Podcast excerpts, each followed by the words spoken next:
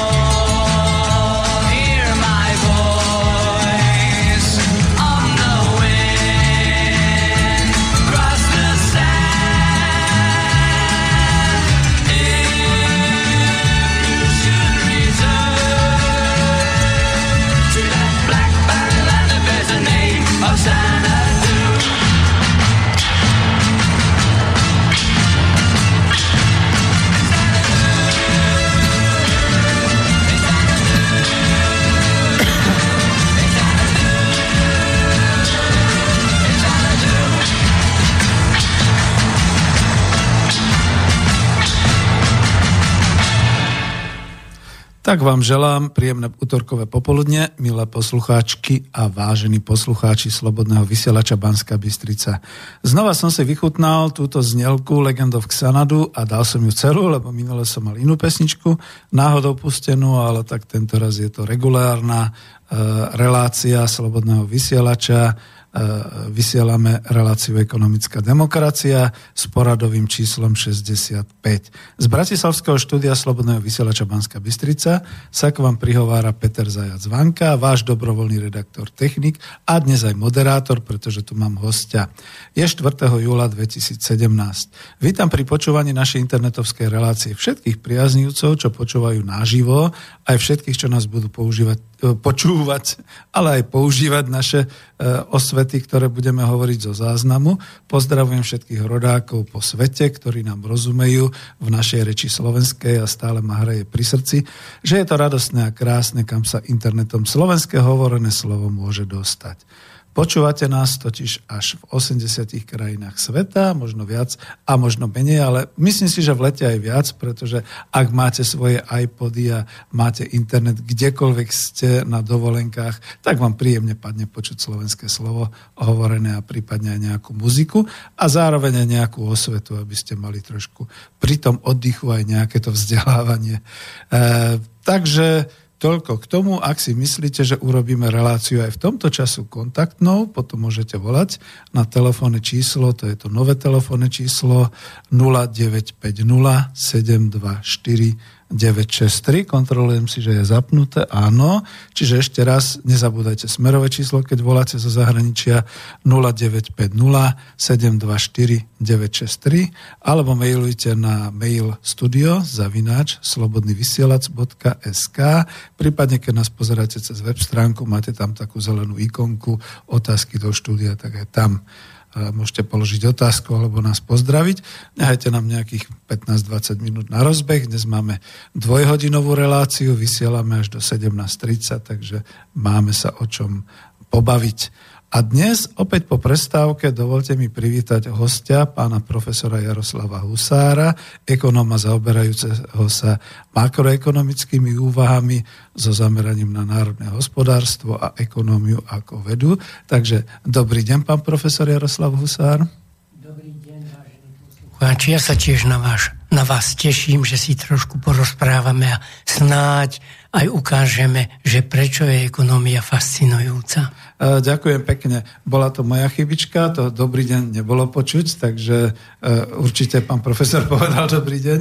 Je to v poriadku, len ja som ešte stlmil, mal som stlmené.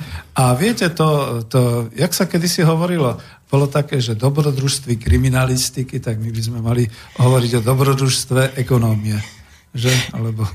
O fascinujúcej ekonómii. Fascinujúca ekonómia. Je to relácia v rámci e, série popularizovanie makroekonómie, už piatá.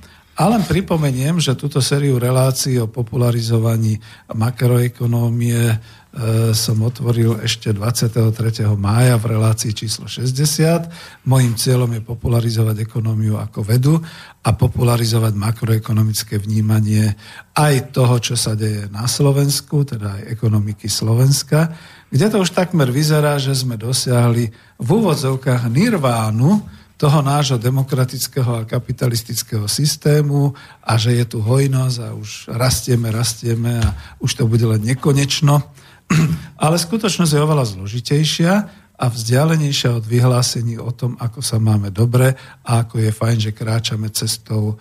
Ja viem, ja som teraz kriticky, to nehovorí pán profesor, to hovorím ja, že kráčame tou, povedal by som, pohodlnou cestou zahraničných investícií a integrovania sa, alebo doslova rozplynutia sa ako táto krajina v úvodzovkách, čiže už nie ako slovenská vlast alebo Slovenská republika, ale ako táto krajina v nejakom tom euroatlantickom mocenskom priestore.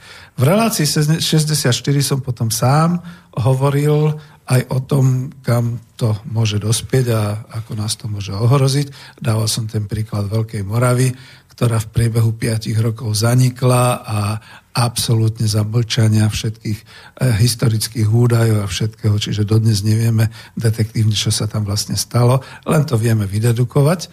A je to analogická situácia s tým, čo sa teraz deje. V relácii 63 mi pán profesor pomáhal pochopiť systém národných účtov, pomocou ktorých by sme odhalili množstvo nedostatkov v našej ekonomike, pretože naozaj na základe týchto národných účtov sa dá spočítať prakticky všetko, čistým systémom účtovníctva má dať dal a malo by to byť v podstate všade vyrovnané. Rovnako ako v relácii 61 a 60 sme hovorili o tom, ako o motore ekonomiky, teda čo to znamená, ako sa teda ten cyklus ekonomického rozvoja vnútri ekonomiky, ktorý by sa mohol tak národohospodársky uplatniť na Slovensku, rozvíjal. Ja tu zase poviem trošku tak až svojsky, pridám do toho, tým pádom by už nebolo chudoby nezamestnaných, hlavne by sme mali asi, asi naspäť to vlastníctvo nášho národného hospodárstva, ktoré sme stratili a ktoré sa pomaly rozplýva akoby v nezvratných a odčerpávajúcich tokoch mimo našej vlasti. Preto je dôležitá takáto osveta a preto aj vždy oslovím a rád oslovujem pána profesora Husára, a budem ho aj teraz prosiť, aby pokračoval vo vysvetľovaní. Ja ešte teda na úvod poznamenám, že pomaly sa blíži doba, že budeme možno ešte vysielať aj tzv. klub národohospodárov, popremýšľame o tom, dokonca rozmýšľam aj o tom, že by sme spravili nejaké videá, lebo aj sami cítite a vnímate, že keď je to iba rozhlasová relácia, tak niektoré veci, kto má menšiu predstavivosť, tak jednoducho e, nedokáže vlastne tu vychutnať si to vzrušenie z týchto ekonomických a makroekonomických vlastne dejov a pojmov, ako to my vysvetľujeme, lebo je tam veľa e, skrátiek a veľa teda nejakých tých výpočtových e, možností, ktoré môžeme prezentovať, ale samozrejme, vidíte, v tomto avíze ja aj pánu profesorovi poviem, do avíza som dal aj takú tú tabulku tých piatich účtov, ale tak len veľmi schematicky, že sú takéto účty, aby ľudia videli, že to je účtovníctvo, že to nie je žiadna e, ako ťažká vec. A potom som dal asi aj to, čo ste ma poprosili, že by dnes sme potom preberali e, takú tú tabulku, v ktoré, z ktorej sa input, vlastne output, input, okay. output e, tabulku, ktorú potom môžete vysvetliť, to je hneď na vrchu. Aj keď je teda zmenšená, človek si dokáže dneska zväčšiť ten obrázok a pozrieť sa. A hlavne potom asi budeme hovoriť možno aj o tom, ako sa dajú regulovať profesie, pracovné síly, všetky takéto veci. Ja som tam nejaký ten text dal dokonca aj do relácie, že keby sme toto všetko robili, tak dnes by nebol problém raz s nedostatkom, raz s nadbytkom pracovných síl. No ale tu mám práve preto pána profesora, aby pokračoval a hovoril a vysvetloval. Takže pán profesor, čo ste si dnes pripravili pre nás? Ďakujem veľmi pekne. Nazval som to Nová podstata ekonomiky. Ale to je nadpis, ktorý musím nejak ako hĺbšie vysvetliť. Ja som už veľa rozprával o hrubom domácom produkte a častokrát som o tom písal aj ako v odborných článok, v článkoch, že HDP má taký zmysel ako výška modelky. Mm. Tam potrebujete 90, 60, 90. Analogicky, keď, potrebuje, keď poviete HDP, viete, HDP to je finálna výroba tovarov a služieb danej ekonomiky v danom roku. Finálna výroba, to je to najdôležitejšie. Ja to len doplním, že to je hrubý domáci produkt. To je hrubý domáci produkt. No, ale pochopiteľne, predsa tie produkty museli byť vyrobené. Tak aby pre mňa bol ten HDP výpovednejší, tak je dobré, keď by som mal ten HDP v zlomku v menovateli, tak do, čite, do čitateľa musím predsa dať tie tri faktory aspoň, pomocou ktorých sa ten HDP vyrobí. Práca, pôvoda, kapitál. Áno. Však, a už keď by som mal, zase, aby si to predstavil jednoducho, poslucháč, predstavme si, že v tom čitateľi je 10 eur a v tom menovateli že je 100 eur. Takže to je 0,10. Teda mohli by ste povedať, že efekt tých faktorov výroby, ktoré som použil, pôda, práca, kapitál, je 10%. A musí sa to podeliť, jasné. Hm. No, toho, a už je to tomu poslucháčovi jasnejšie. Lebo ak my máme 10%, ale Rakúšania majú 12, už to znamená, že oni lepšie využívajú faktory výroby, ako sme ich využili my. Ale aby som to ešte lepšie priblížil, lebo pán inžinier hlavne robí do mikroekonómie, tak ja sa musím priznať, že som nad týmto problémom stratil veľa, veľa času a teraz vám ho veľmi krátko objasním, alebo inak ja som sa veľmi intenzívne zaoberal tou myšlienkou, keď hovoríme na úrovni národného hospodárstva HDP lomeno výrobné faktory, mm-hmm. tak čo teraz, ako na tie podniky? A ja vám to veľmi rýchle vysvetlím. Však, lebo ja môžem ten HDP matematicky vyjadriť, napríklad ja som dneska kúpil liter mlieka, liter oleja a nejaké štyri rohlíky a niečo som zaplatil. Čiže mlieko označím X1, jeho cenu P1. Tam olej označím X2, jeho cenu P2. Čiže teoreticky v ekonomii si predstavujeme, že ten HDP je velikánskym súčtom takýchto súčinov x1 krát p1 plus x2 krát p2 plus a tak ďalej až plus xn krát pn, lebo je toľko finálnych výrobkov na Slovensku.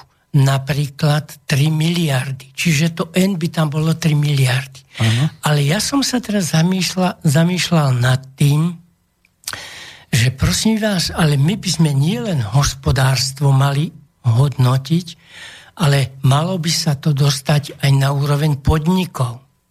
Takže si iste teraz vie poslucháč predstaviť, že to x1, x2, x3 až xn, kde to n by bolo tie 3 miliardy, ja by som tie x mohol tak usporiadať, že prvé x by boli polnohospodárske, mlieko, mrkva a tak ďalej, druhé x by boli strojárske, kotle, traktor a tak ďalej. Čiže mohol by som to usporiadať podľa odvetví a už by som vlastne mal dostať aj odvetvový pohľad na ekonomiku analogicky ako to HDP lomeno tie vý, výrobné faktory. Aha, áno, hej. Mhm. No, čiže to je veľmi krásny príklad teraz na to, aby sme pochopili, že my musíme vidieť aj ten podnik, ako funguje. A pán inžinier sa o tom tu môže predstaviť, lebo toto som, pardon, toto som ja urobil ešte v roku 1967 a som to odpublikoval a ja som dostal strašne veľa ohlasov. Prosím vás, OKD Ostravsko-Karvinské doly. Áno. ČKD Praha. Už vtedy. Hm. Už vtedy pretože tie vzorce, ktoré som ja tam vymyslel, skutočne informovali tých funkcionárov toho podniku, ako efektívnejšie využiť tie výrobné faktory, ktoré majú oni. Takže som dostal veľké ohlasy na to a teraz, keď som znovu pri tej oblasti, keď mám aj vám porozprávať, ako to je, a prečo som si ten dal nadpis Nová podstata ekonomiky? Tak prosím vás, my sme vtedy mali socializmus, keď som ja toto vymyslel. Hej. Ale mne sa ozvali aj zahraničiari, mohli by ste sa o tom presvedčiť. A respektíve ja som potom robil v Ženeve a som to tam aj ako tak presadzoval, lebo tam sme robili tzv. input-output tabulky, za chvíli sa k ním vrátim a budeme o tom rozprávať. Ale v čom je taký ten podstatný problém? Ten podstatný problém je v tom menovateli, lebo tam je práca, prvé, druhé pôvoda, tretie kapitál. Mm-hmm. Kto je vlastníkom práce? No ten robotník, alebo ja ako učiteľ, ja som vlastnil moju pracovnú silu a ja som tam prednášal, ja som poskytoval moje vedomosti. Však pôvoda, či je pôvoda? Tam už je strašne veľa vlastníkov. V kapitalizme teda bol jednoznačne vlastníkom ten kapitalizmus. Kapitalista. Ale v socializme sme mali spoločenské vlastníctvo výrobných prostriedkov. Mhm. Však? A podobne ten kapitál. Čiže vidíte, povedal by som to ešte jednoduchšie takto. Poddaný bol slobodnejší ako otrok. Ale robotník bol zase slobodnejší ako poddaný. Mm-hmm. A tuto to má skončiť? Však, ako som povedal, kapitalista bol vlastník pôdy, alebo bol vlastník kapitálu, teda vlastníkom továrne. A ja som si postavil takú otázku a tuto to má končiť. Nemal by len ten robotník by mal byť slobodnejší ako poddaný. To stačí. On naďalej má zostať a prenajímať svoju pracovnú silu. Sme to videli teraz vo Volkswagene. Ľudia museli protestovať za za svoje mzdy. To no, je pre mňa nepochopiteľné. My sme sa takým oblúkom zase vrátili naspäť, takže áno, počúva sa to skutočne ako zatiaľ zaujímavo. Takže... No, čiže vidíte ten problém, ktorý som teda naznačil, nová podstata ekonomiky, je predovšetkým ten, že totiž tri piliere kapitalizmu, všetky tri praskajú. Mm-hmm. Vlastníctvo, ceny a trh. Tieto tri piliere a najviac padá, najviac sa rúca alebo aspoň praská práve to vlastníctvo. Však, no a teraz ten problém, ktorý pre mňa teda vznikol, keď už som sa nejak tak intenzívne týmto zaoberal a za to som sa aj dostal do tej Ženevy, že som tam vlastne tie poznatky, ktoré sa týkali, čo som teraz tu naznačil, urobil oveľa elegantnejšie velikán Leontiev. A ten povedal, neskúmajme len to HDP deleno pôda, práca, kapitál. Ja sa na to musím oveľa hĺbšie pozrieť. Ja sa na to musím pozrieť, ako som už povedal, že tie tovary X1 je mlieko, X2 je mrkva a tak ďalej, čiže polnohospodárske. On povedal, ja sa musím takto oveľa hĺbšie na tú ekonomiku pozrieť. A tak si zobral všetky odvetvia, ktoré v tej ekonomike sú a povedal, to polnohospodárstvo, aby mohlo na rok pestovať, to si tam tí obyvateľ, tí poslucháči, ak môžu vidieť tam tú malú input-output tabulka Áno, sa to volá. Máme to v avíze, keď si dáte obrázok avíze, tak uvidíte na vrchu. Tak ja tam mám odvetvia poriadkoch 1, 2, 3. Prvé je polnohospodárstvo, druhé je priemysel a tretie je doprava. To len na ilustráciu, viete, lebo ja tu mám priamo so sebou a pán inžinier tomu až nechcel veriť. Ja tu mám input-output tabulku za Slovensko, ktorá má zhruba 90 stĺpcov, a iba v prvom kvadrante, ako sa tomu hovorí, a 90 riadkov. Čiže keď si to prenásobíte, to máte 8100 čísiel o ekonomike Slovenska. A pred chvíľou som povedal HDP Slovensku. No ale v tej tabulke, keď sa pozriete, to HDP je jedno z tých 8100 ale okrem tých 8100 v tej tabulke je ešte aspoň ďalších 150 čísel. Čiže už len z toho vidíte, že HDP je jedno z, tisíc, z 8900 čísiel. Áno, a to vás na chvíľku len doplním, ani nie, že preruším, dúfam, že nepreruším váš tok myšlienok, pretože vidím to tu, je na stole predo mnou rozložená celá tá schéma, tá tabulka.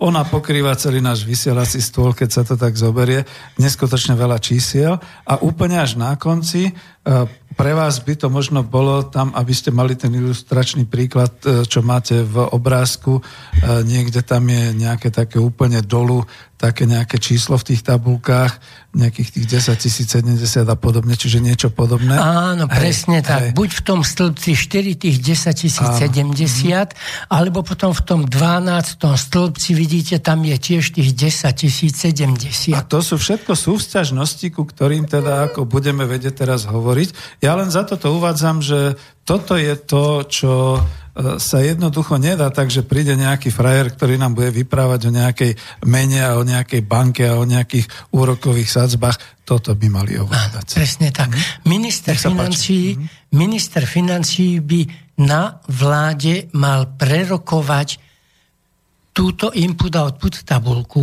ale v najhoršom tých 5 účtov národných účtov, ktoré som No tak musím to tak povedať, že som ich ja vymyslel, minule som ich tu preberal a ktoré som doteraz poslal každému predsedovi vlády a každému ministrovi financí. Aspoň tých 5 účtov, keď už nie túto tabulku, lebo ako som už povedal, ona má skoro 9 tisíc čísiel, takže keď by to videli tých 9 tisíc čísel, tak sa jednoducho zlaknú tí ľudia a pritom oni ani nechápu tie čísla. U tej modelky 90, 60, 90 každý občan chápe, čo sú mhm. oni, aké je tam súčasné. Vieme si to predstaviť, áno. Viete si to predstaviť. Sme však, lebo keby to bolo 60, 60, 120, zás máte predstavu, že je zle. To by sa nám už nelúbilo. To by sa nám nelúbilo. No a vidíte, a taký istý problém je v tejto veľkej input-output tabulke. Keď sa do nej rozumiete, vy tam musíte odhaliť, kde je tam to 60, 60, 120. Mm-hmm. A to je zle. A vtedy musí ten minister financí povedať, tá hospodárska politika musí urobiť toto a toto, lebo tých 120 cm to musíme znížiť. To takto nejde. Však, no, takže vidíte, to je zatiaľ len ten jeden problém, ktorý som ako naznačil, že toto nám urobil ten Leontiev a ja som teda na tomto pracovala veľmi dôkladne sme komparovali krajiny regiónu EHK.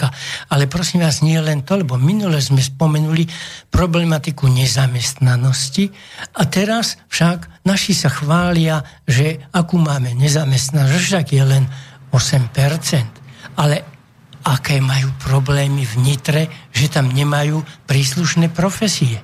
Však, vidíte, to je v tom, že práve zase tento ekonomický mikroskop, ja to aj volám, túto input-output tabulku ekonomickým mikroskopom. Ak to tam teda majú tí naši poslucháči pred sebou, tak pod tým riadkom 9 by som si kľudne mohol otvoriť riadok 10, 11, 12, 13. A to polnohospodárstvo, keby som zobral ten prvý stĺpec, to polnohospodárstvo, viete, keď ma vyhodili zo strany, tak som 20 rokov odrobil v polnohospodárstve, takže tam veľmi Máte dobre poznám. A tam sme to veľmi, tam sme krajšie toto aplikovali, ako čo ja teraz sám. Tam by som si dal profesi, profesia 1, pracovník v rastlinnej výrobe. Profesia 2, pracovník v živočíšnej výrobe. Profesia 3, pracovník závlahár, lebo ja som robil na závlahách a my sme mali traktoristu závlahára. Však zoberiem si odvetvie 2, tam by som mal profesia 4, profesia 5, profesia 6 a tak ďalej. Aha. Môžem vás ako e, túto prerušiť alebo doplniť? E, ja som tu medzi tým sa pokúšal ešte niečo robiť, takže niečo zahúčalo. E, trošku som odišiel od tej problematiky, len chcem aspoň posluchačom povedať, že máte v tom avize aj ten systém národných účtov, tak ako mi to pán profesor dal, čiže aspoň schematicky je vidieť. A teraz sme sa vrátili naspäť do tej input-output tabulky, tabulky, čiže tabulka vstupov a výstupov z celého toho vlastne hospodárskeho systému.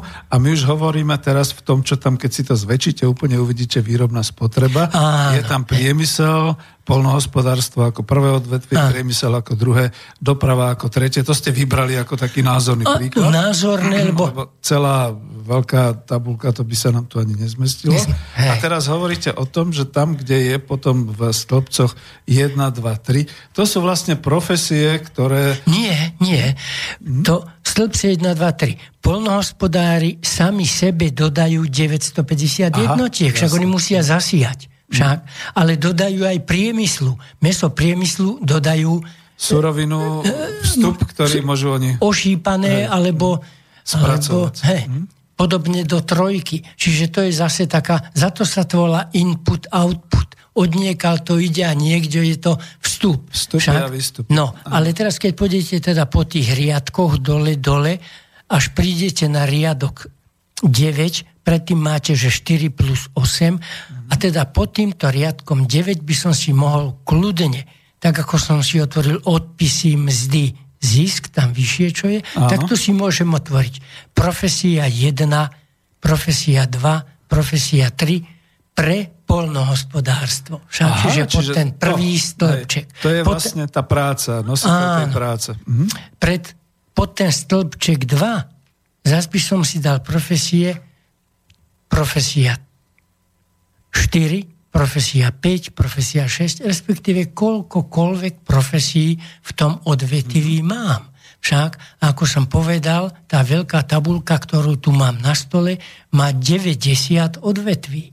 Mm-hmm. Však, čiže keby som zase to len tak rýchle prenásobil, však, že každé odvetvie by malo len 4 profesie, tak to máte 90 krát 4, to je 360 profesí máte v tej tabulke zaznamenaných. Však, no, Iba aby som v týchto to, súvislostiach. Áno, áno. No a aby som to hneď tak znázornil, že zoberme ten priemysel a keď pôjdeme, tak tam nájdeme v siedmom stĺpci vládu.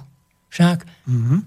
povedzme, že vláda sa rozhodla kúpiť ďalšie auto. Má doteraz 5 a ešte chce 6. auto. Mm-hmm. Nákup tohto auta, ktoré, ktoré chce kúpiť vláda, vyvolá že sa v tom automobilovom priemysle tak jedno auto nie, ale keby to bolo 100. A tak že... musíme hovoriť vzorovo. Teda, áno, vzorovo. Napríklad, hej. napríklad. Áno, že teda to jedno auto by zvýšilo potrebu profesí. A vieme presne aké, lebo sme ich predtým špecifikovali. A dokonca tam môžeme dať aj nové profesie, ktoré ešte len očakávame, lebo zvlášť teraz automobilový priemysel no. tak, má celkom nové profesie, ktoré predtým nebali, pretože nebolo využitie počítačov tak intenzívne, ako je aj teraz. Aj operátori, operátori no. automatov, áno, hej. No čiže vidíte, keby vláda realizovala výpočty tak, ako to predpokladá tento model, tak ju nemôže prekvapiť, že my potrebujeme nejaké nové profesie. Ako to? A tam mierite. Áno, Jasné. tam ne, akože oni teraz, že my musíme prijať z Rumúnska, alebo z Ukrajiny, alebo zo Srbska nové profesie. To už pred desiatými rokmi ste mali vedieť, že to mhm. budeme potrebovať, ak budeme uvažovať, že o 10 rokov otvoríme na Slovensku automobilový priemysel. Tie mm. profesie sú dopredu známe. Takže nie, nemôžeme sa vyhovárať, že teraz nemáme pracovnú sílu. Tu sa vyhovárajú tí, ktorí to nevedia. Ja keď neviem čínsky, tak keď prídem do Číny, tak samozrejme neviem si tam kúpiť ani chlieb. Oni sa potom stiažujú, že taký rozsypaný čaj tam majú, to nemajú písmena. samozrejme, pretože e, učiť sa čínštinu je dosť náročné a hlavne potom to, to znakové písmo. Pán profesor, trošku akoby odbočím, ale ja sa e, teraz e, trošku postavím do toho, o, odídem na chvíľu od toho, čo ste hovorili. Eh, spomente si, keď sme hovorili o tom, že dobre, že a teraz, že ktorá vláda to zapričinila. Napriek tomu, že ja vždy kritizujem aj vládu Smeru sociálnej demokracie a hlavne od toho roku 2012 mala úplné pole, pretože mala väčšinu, mohla skutočne s tou ekonomikou nejak točiť tým kormidlom a podobne a moc tomu nedala. Ale nezdedila ona náhodou všetky tieto problémy od tých svojich predchodcov, od tých liberálnych ekonomov. A ja vás provokujem, lebo vy ste mi niečo povedali na to slovo liberálny ekonom, ale just provokujem, pretože predchádzajúce vlády boli predsa plné toho úžasu z toho kapitalizmu a z tej neviditeľnej ruky trhu, že všetko sa to vyrieši, všetko urobia, my sa nemusíme starať, my sme predsa liberálni ekonómovia. Provokujem. Ďakujem pekne za otázku, lebo presne je to tak, viete, ani jeden z nich, ani Mikloš, ani Zurinda, ospravedlňujem sa, že bez titulov, nikdy nežili v kapitalizme. Mm. Ale ja som žil vo vzorovom kapitalizme vo Švajčiarsku. Aha. A okrem toho, ako expert OSN, som bol v krajine, ktorá je bohatá, ale ju olúpili. Zoberte Etiópiu. Mm. Ja som tam bol expertom. Tak znovu som videl, s akými problémami sa tam ľudia stretali. Čiže, prosím vás, Neexistuje liberálna ekonomia, to si len vymýšľa niekto. Existuje liberálna matematika, 2x2 je 7, 2x2 je 4, prosím vás, tam nemôže byť 7. To si len tí liberálni ekonomovia zrazu, čo si povymýšľali, ale dobrý ekonomický vedec nemôže pripustiť, že existuje liberálna ekonomia, lebo ekonomia je veda. On si musí predstaviť ten ekonomický systém. Minule som povedal, sadnime si v úbli do lietadla a vo Vrbovciach vystúpme z toho lietadla a to, čo sme videli, tak to bola ekonomika a v tej ekonomike prebiehali nejaké väzby, už to, že sme na diálniciach videli nejaké nákladáky, ktoré niesli do košíc možno uhlie alebo železnú rudu, to je už jedno, však, čiže tie väzby tam sú. A tie väzby si treba predstaviť.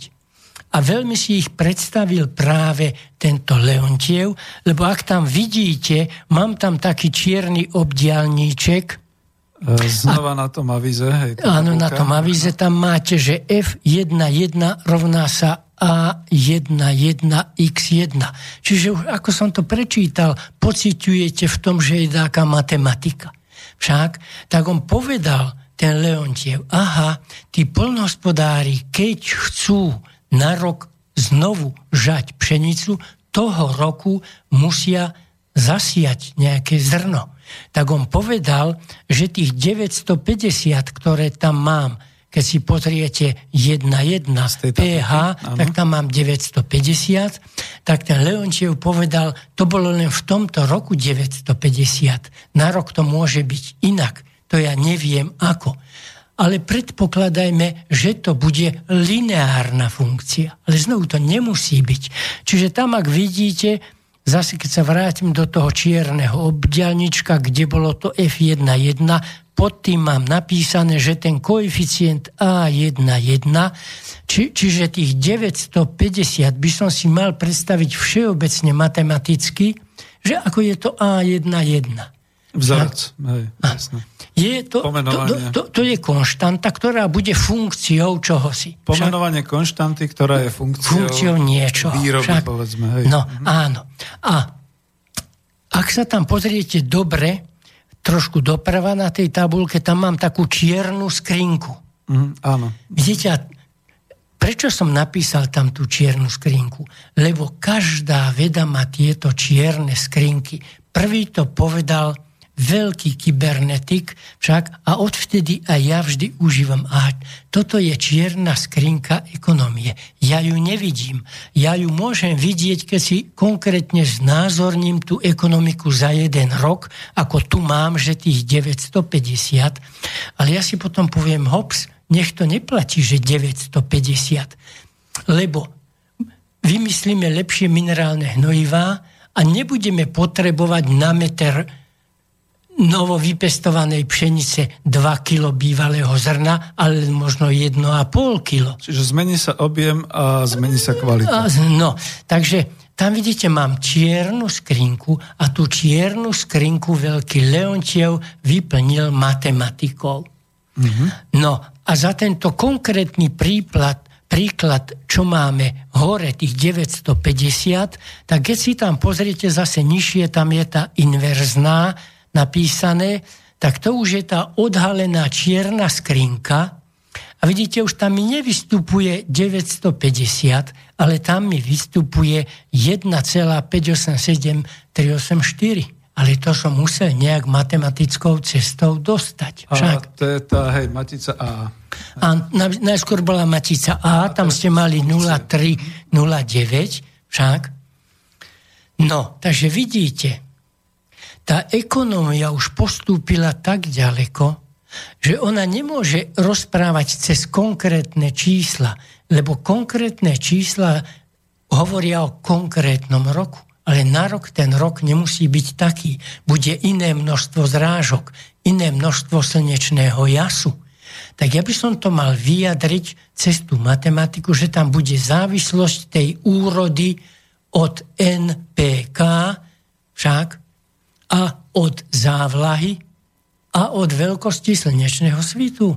Však, no, takže som sa dostal do matematickej závislosti, od čoho to bude, ale tá matematická závislosť mi teraz dovolí počítať. No, ak ešte vidíte aj pod tou inverznou maticou, tam máte, že riešenie 3070, 6000 a 1000. Ale to isté vlastne vidíte v tom deviatom stĺpci, v tej vôbec prvej, prvej teda tabulke, kde je to 950, tak v riadku 9, v riadku stĺpci 9, vidíte tie isté čísla, ktoré som tu. Tu som len overil, že ten matematický model, ktorý som ja vytiahol z tej čiernej skrinky a ktorý som teraz dal do tej inverznej matice, tak toto je ten model konkrétny číselný ja môžem využiť na to, že overím, či to, čo ten Leontiev povedal, platí. A keď som teda prenásobil tým odbornejšie poviem vektorom, tak som dostal tam riešenie 3076 tisíc čiže tu mám dôkaz o tom, že tú matematiku, ktorú do toho zabudoval, bola dobrá. A teraz sa teda môžem spýtať, a čo by sa stalo, keby to tá vláda nechcela tých 5 aut, ale že chce 6 aut. Alebo hociaké iné číslo. Pohybujeme sa samozrejme v príkladoch, ktoré treba nejako povedať. Hej, hej. hej. No, čiže vidíte, ja už tu mám teda ten stroj, tú univerznú maticu, to jadro toho ekonomického systému. Ja ho vidím v matematike. To je ten mlinček a ja do toho mlinčeka budem púšťať meso a na druhom konci mi bude už vychádzať také pomleté meso a môžem robiť fašírky. Však? to ste pekne povedali. Uh, hej, uh, snažím sa to takisto sledovať ako vy. Uh, nemusí mať poslucháč tú obrazotvornosť, to naozaj budeme musieť ešte opakovať na nejakom videu uh, a podobne. Ale zatiaľ aspoň, čo je dôležité, je, že tieto čísla Povedzme, my sme zobrali len tie tri odvetvia. Tieto čísla sa dajú na základe zozbieraných údajov vložiť do takejto tabulky, dať ich do určitých pomerov, práve kvôli tomu, aby sme vedeli uh, vzťahy? tie vzťahy. Tieto vzťahy sa dajú v tej inverznej matici uh, vypočítať, posunúť a potom vlastne z nich vychádzajú možno čísla, ktoré už nie sú, ale uh, jak by som to povedal, nie že reálnymi, ktoré už nie sú čísla nejakých tých objemov alebo nejakých tých počtov alebo podobne, ale to sú vzťahové. To sú už tie vzťahové čísla, vzťahové aké vzťahy čísla, platia hej, v tej ekonomike. Hej. A ako náhle ich poznám, tak ja tam zmením ten vstup a dostanem nový výstup. Správne. Však mm-hmm. vtedy som mal 5 aut, teraz dám 6 aut a pýtam sa, aký bude nový výstup.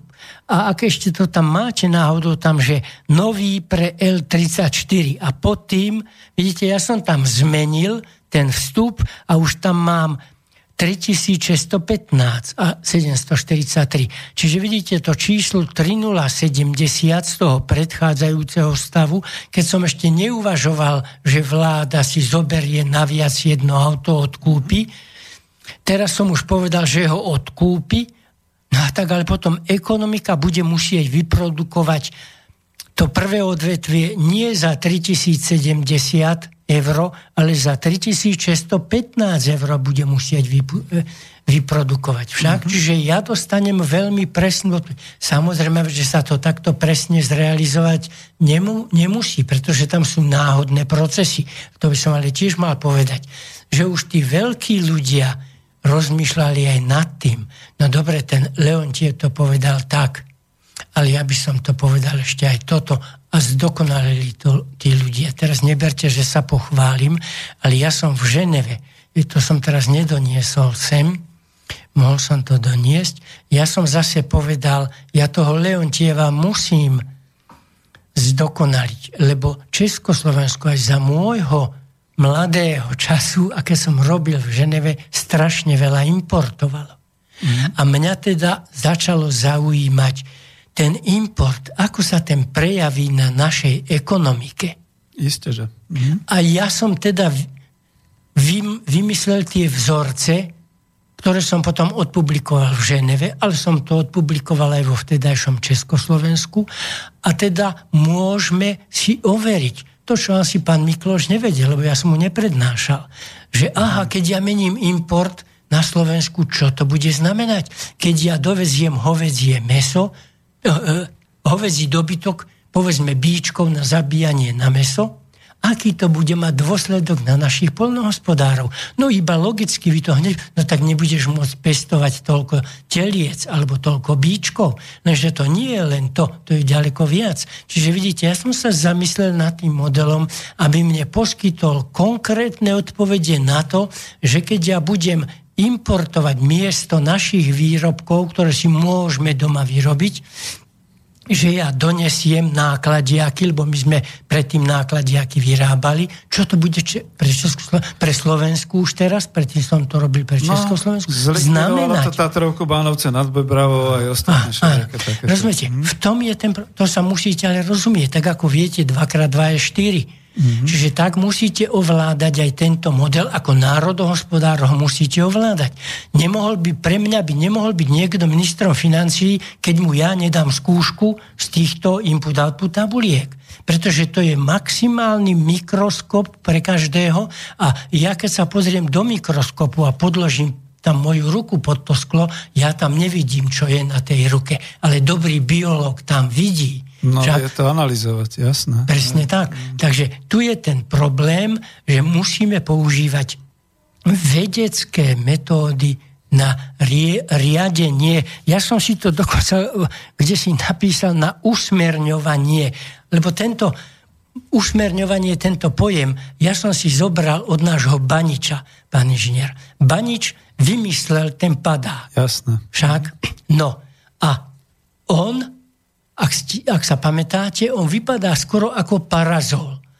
A tam vymyslel také páčky, ktoré mal on, ten príslušný človek, ktorý je v tom padáku, riadiť a usmerňovať, aby on padol tam, kde chce. Zase musím povedať vlastnú skúsenosť. Bol som radiomechanik u letcov a všetci radiomechanici nie len v tom čase museli mať zoskok z padáka. Aha, ako skúsenosť, aby Áno, aby, no lebo nie, no však tí radiomechanici, tí musia byť prví tam, kde je vojna, však? Tak musia tam, mhm. no, takže prosím vás, mali sme padáčkára, ktorý nás to naučil poskladať a všetko, všetko, však, takže aj keď ma išli prvýkrát z toho lietadla, keď som mal vyskočiť, ja som si aj ten padák musel poskladať a mňa predtým naučili, ktoré páčky, aby som usmerňoval let toho padáku, tak mne povedali, čo mám naťahovať. Ktorá to... páčka, ku ktorému lánku vedia, aby sa... Áno, áno. Ja, ja, som to pre, ja som to robil stokrát Hej. pri tom výcviku, nie na lietadle, ale môj padák bol zavesený na takých ramenách, však bol rozprestrený a ja som tam s tými páčkami narábal, aby som vedel, že keď pod sebou budem vidieť ten kruh, aby som do toho kruhu trafil, tak som musel usmerňovať ten padák. Riadiť, regulovať, usmerňovať po, pomocou tých páčiek, tie plochy, ktoré vás e, navedú na to, aby ste trafili do toho kruhu. Veľmi pekný príklad. Pán a profesor, ešte, ak by som no, mohol, viete, no a keď sme už išli na ostro, tak každého sa pýtali pri tých dverách, skočíš? Skočím, skočíš, skočíš? Nie, tak ťa vyhodíme. No ja, hrdina, som povedal, áno, ja skočím. A keď prišlo na realitu, neskočil som, pilot nadával, v ďalšie kola tam ma vyhodili. A tak som nedokázal s tými páčkami, že som ani netrafil do toho kruhu to celá moja taká známa partia sa vždy na tom smeje. A tak to už ste trošku tak odľahčili, ale to je veľmi dobré, lebo pomaly hodinu vysielame, dáme aj pesničku. Ja to potom trošku zhrniem a pôjdeme ďalej, ale to sú také dobré veci, lebo vy ste ako tým pár, príkladom padáka a toho paragánistu, čo ste teda bol vlastne parašutista, u, u, vlastne e, hovorili o tom usmernení, regulovaní aj tých ekonomických tokov, že človek to musí vedieť, aby naozaj trafil tam, kam chce chce. Aj. To je to dôležité. Dáme si pesničku, vždy ste mali radi ľudové. E, mne sa dneska asi znova e, podarilo tú dolinu, dolinu a tak si ju dajme a trošku si aj vyvetráme.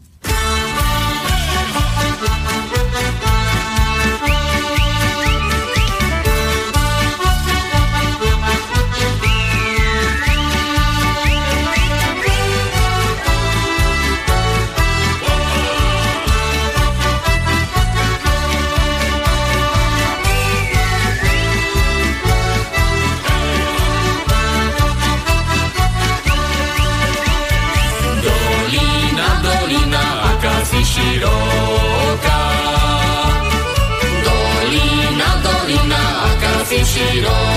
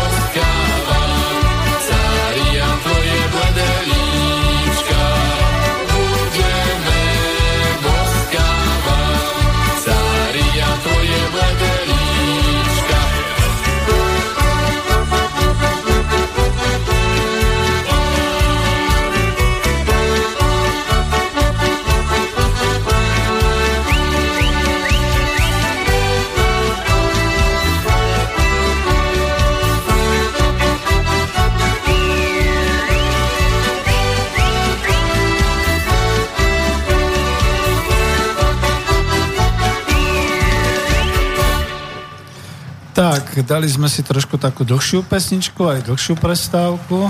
Uh, nemusíte mať na ušiach vždy, jedine keď budete chcieť, že by boli telefonáty alebo podobne, pán profesor.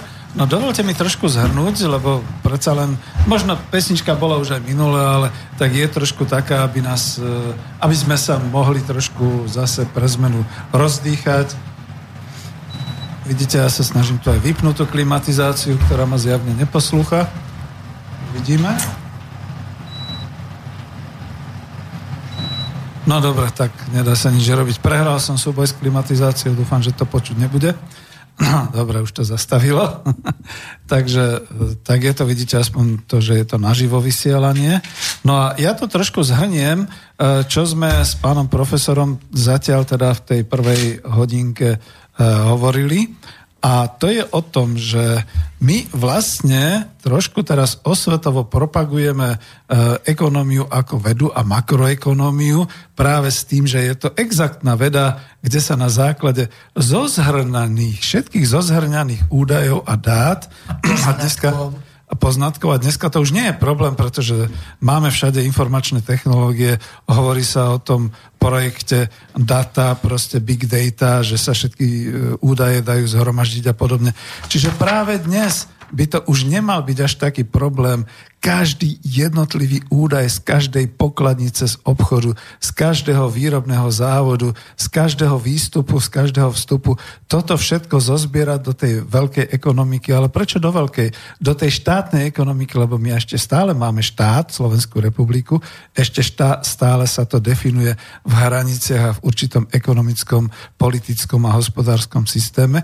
Čiže toto všetko si vieme vypočítať, toto by sme si mali vedieť vypočítať, dať to do takýchto No dobre, my to tu máme v tej plachte papierovej, ale dá to v podstate na nejaké tie uh, Excely a bez problémov si to takto spracovávať a už minule pán profesor hovoril, že to sú vlastne tie agregované, čiže zozbierané údaje, kde sa postupne z jednotlivých podnikov, z jednotlivých pokladní všetko dáva dohromady podľa odvetví. Z týchto odvetví sa to dáva teda do národného hospodárstva, z tohto teda do štátneho systému, do systému práve tohoto makroekonomického, kde sa už potom dajú naozaj zozbierať tie údaje na HDP, čiže hrubý domáci produkt alebo príjem a s týmto už potom vlastne riadiť. A to posledné, čo teraz pán profesor hovoril, bolo veľmi dôležité, že práve tak ako vynálezca padáku e, pán Banič vedel, že určitými páčkami, keď skočí, má určitú plochu, ktorou pomocou laniek reguluje,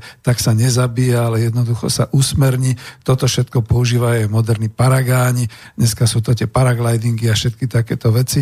To isté je v ekonomike, že keď ovládate, máte množstvo tých údajov, máte páky, máte možnosti, tak ako sme si hovorili o tých súvzťažných, e, o tých tabulkách, kde sa dajú vypočítať vlastne tie relácie, kde sa dajú e, tieto jednotlivé e, súvislosti takto pekne spočítať do určitých funkcií a tieto funkcie sa dajú regulovať ovplyvňovať, tak máme moc. Toto nie je žiadne také, že existuje neviditeľná ruka trhu. A veľmi sa mi páčilo, čo ste aj vy, pán profesor, hovorili, že neexistuje žiadna liberálna ekonómia, ale že existuje iba ekonómia, ktorú používajú nejakí filozofiou a ideológiou ovplyvnení ľudia, ktorí teda boli to tu Zurinda, Mikloš a dnes je tu kopec. Neverili by ste, koľko je tu vo všetkých tých bankách tých mladých finančných expertov, ktorí v živote neštudovali národné hospodárstvo, neštudovali makroekonómiu.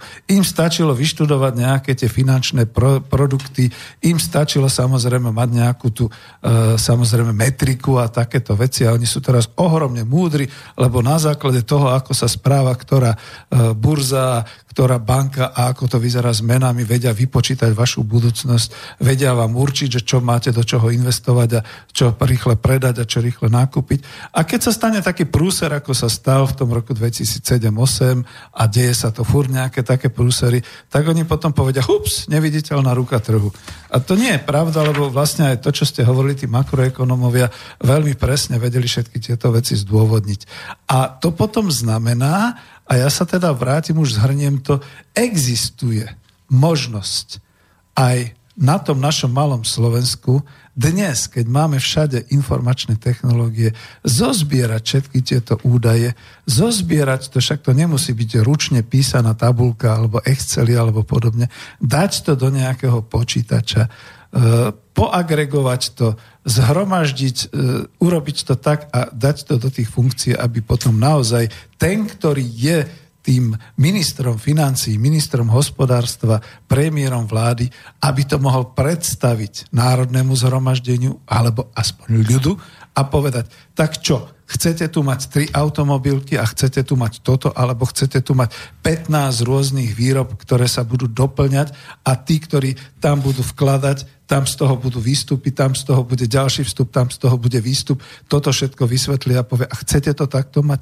Ja myslím, že ľudia by takýchto ľudí volili a takýchto ľudí chceli, pretože by bez ohľadu na tú minulosť, nebudem sa teraz, na to má inú reláciu, pán profesor, spomienky na socializmus, ale tu to chcem naozaj doplniť aby naozaj fungovali, existovali celé tie národohospodárske okruhy tak, ako to má byť, to znamená, aby sme si sami dokázali pomáhať. Vy ste ma ešte inšpirovali k jednej veci a už vám dám slovo.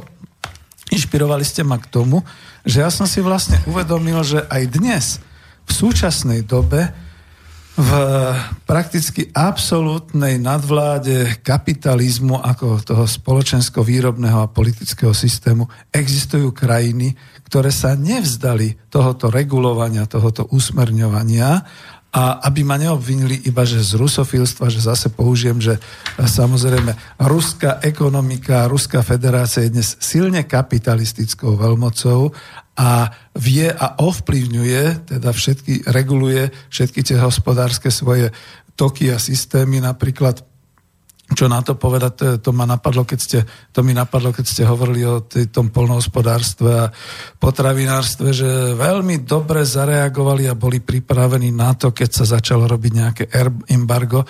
Oni v tom čase zaostávali v polnohospodárstve. Za tri alebo možno už štvrtý rok je to toho embarga potravinárskeho na európske e, potraviny, dokázali usmerniť svoje polnohospodárstvo a svoju potravinárskú výrobu tak vysoko, že dneska budú už proexportní a to je to, čo dokázali v rámci svojej národnej ekonomiky, svojho národného hospodárstva. Ale aby to nebolo iba o Rusoch. Je to takisto o Indii, to by človek nepovedal, že, že India išla tým vývojom strojárským až povedzme kovoobrábacím a ďalšími. Je to Čína, u ktorej sa to vôbec nezdá, že Čína išla týmto spôsobom. Kedy si to bolo Japonsko, aj keď dneska hovoríme, no, že Japonsko a tak ďalej. Ale Japonsko dodneska má ministerstvo zahraničného obchodu. To málo kto vôbec vie zo Slovákov, že také existuje. A každá ďalšia krajina, ktorá prosperuje, ktorá ukazuje nejakú tú svoju prosperitu národnej ekonomiky, má reguláciu svojich vnútorných národohospodárskych tokov. A keď už niekto chce počuť naozaj, pretože som na, skôr ten mikroekonom, tak to poviem na tých príkladoch mikroekonomických na súčasnosť. Nemci, keď nemecké spoločnosti prichádzali na Slovensko a štátna Deutsche Telekom privatizovala štátnu Slovensko, slovenské telekomunikácie, prosím vás pekne, natoľko to bolo uregulované a natoľko sa nespoliehali na, na neviditeľnú trhu, trhu, liberálny prístup, že ešte aj tie cerusky, ešte aj tie papiere do tie Xeroxov ešte aj to si zabezpečovali z Nemecka, kupovali to logisticky z Nemecka cez nemecké firmy sem do Slo- na Slovensko a tak ďalej. Takže o čom sa tu my bavíme? Len my sme boli tí sprostí skutočne, ktorí sme to pustili tak, že dobre, liberálna ekonomia a teraz akože všetko nám vo svete vybaví neviditeľná ruka trhu a podobne. Ja som sa rozvášnil, ospravedlňujem sa, ale bolo to, bolo, bola to aj taká bodka, tomu, čo sme spomínali v tej prvej časti, že skutočne všetko sa dá vypočítať. Je to samozrejme veľmi zložité, veľmi náročné. Dneska na to treba skutočne e, modely počítačové a všetky tieto veci. A teraz sa možno smeje nejaký teda z ďalších mojich kolegov, ktorí nás počúvajú, Peter, ale veď my to dávno vieme. My to síce vieme, ale my to nedokážeme dostať do praxe Tuto nám plačú opozičníci, že málo toho, málo oného, nech to necháme na voľnú, slobodnú ruku trhu. Potom nám plače vláda, nie, vláda už dneska neplače, dneska sa už chváli, že máme takéto možnosti a naopak tak prosperujeme, že máme nedostatok kvalifikovaných pracovných síl. A to je tiež chyba lebo už niekedy od toho roku 2012 a podobne mali mať pred sebou tieto tabulky a počítať si všetky tie počty profesí, počítať si vstupy a výstupy, koľko čoho budú potrebovať. A keď sa hovorí, že dobre, že však treba na to aspoň 4 roky vzdelania. No, rok 2012 je vzdialený už 5 rokov, tak už dávno mohli byť skutočne školy, ktoré by boli dnes v masívnom počte vyhadzovali tých všetkých strojárov, obrábačov a podobne. Len sme zmeškali ako si. No a teraz, keď to začneme zavádzať, celé to duálne vzdelávanie, všetky také veci treba samozrejme, znamená to, že my nevieme, čo bude o 4, o 5 rokov, čiže zase robíme zle, pretože čo keď medzi tým sa objavia iné profesie, ktoré budú potrebné a tieto profesie my nedostaneme, nemáme. A už len teda jedna pripomienka, než vám dám slovo, ono, aby sme totiž to e, vedeli, že to má aj iné roviny, vy ste sa dotkli toho vlastníctva a podobne. Ja si stále totiž to myslím, že nie je tu žiadny nedostatok kvalifikovanej sily. Je tu iba nízka mzda. V tej chvíli, keď budem mzda, taká tá obyčajná minimálna mzda nejakého toho operátora, robotníka v tej automotív e, fabrike 1300 eur, alebo 1400, pozorne milíci to s tým, čo oni teraz dostávajú na papieri, že cena práce, lebo to nie je im mzda, to nedostávajú na ruku. Keď to bude tých 1300, 1400 eur, tak sa nám vrátia všetci ľudia, ktorí sú momentálne v Polsku, v, vo Veľkej Británii, vo Švajčiarsku, v Nemecku na prácach, vrátia sa domov a budú tu spokojne pracovať. A nebudeme potrebovať žiadnych rumunských, ani srbských, ani maďarských robotníkov. Vystačíme si aj sami. No ale to bola moja skoro až tak skoro politicko-ekonomická vsúvka. Rozhorčil som sa, ale tým pádom som vám dal možnosť aj trošku oddychovať. A teraz vás poprosím, pán profesor, vy ste chceli asi pokračovať, teraz neviem, či v tých pracovných silách, alebo niekde inde. Máte slovo. Ďakujem veľmi pekne, pán inžinier. Keď ste končili takou zaujímavou myšlienkou, tak ja by som začal a nemá byť ten robotník vo Volkswagene aj vlastníkom? No, no to, ale nechajme to. to. ale nechajme Sme tu to. na pôde relácie ekonomická demokracia, áno, samozrejme, že áno. Áno, hej. No ale spomenuli ste Čínu, Indiu, tak je to presne v tejto spojitosti, že musím na to aj takto z hľadiska ekonomického zareagovať, lebo keď som študoval to, čo dneska, o čom tu rozprávame, tak to som začal ešte doma študovať ako treteročiak na Vysokej, ale potom som sa v tom zdokonaloval, lebo som túžil a do, zdokonaloval som sa v tej škole OSN v Belehrade a tam so mňou študoval jeden Číňan. A to je rok 63, pán inžinier. A pozrite, kde je tá Čína. 63, možno, jasné. Možno, možno, že niekto povie, že to preháňam. Nie, tým chcem poukázať na to, že tá Čína si dávno uvedomila potrebu vedomosti a poznatkov. A dám príklad Čile, lebo keď som robil v OSN, a spočiatku, ako viete, ja som tam bol ako štipendista, len po troch mesiacoch mi ponúkli, aby som bol riadnym pracovníkom, pretože sa mi tam podarilo vyriešiť všeličo. Bol tam ako ten štipendista aj z Čile človek. Pozrite, kde je Čile. Mm. Ale on to už vtedy tak robil. On už nechodil na prednášky tam, čo sme, lebo sme ale on si zobral auto, išiel na Mont Blanc. No a pozrite si Švajčiarsko. Bol som sa nedávno tam pozrieť. Švajčiari to, čo tu rozprávam, reálne využívajú.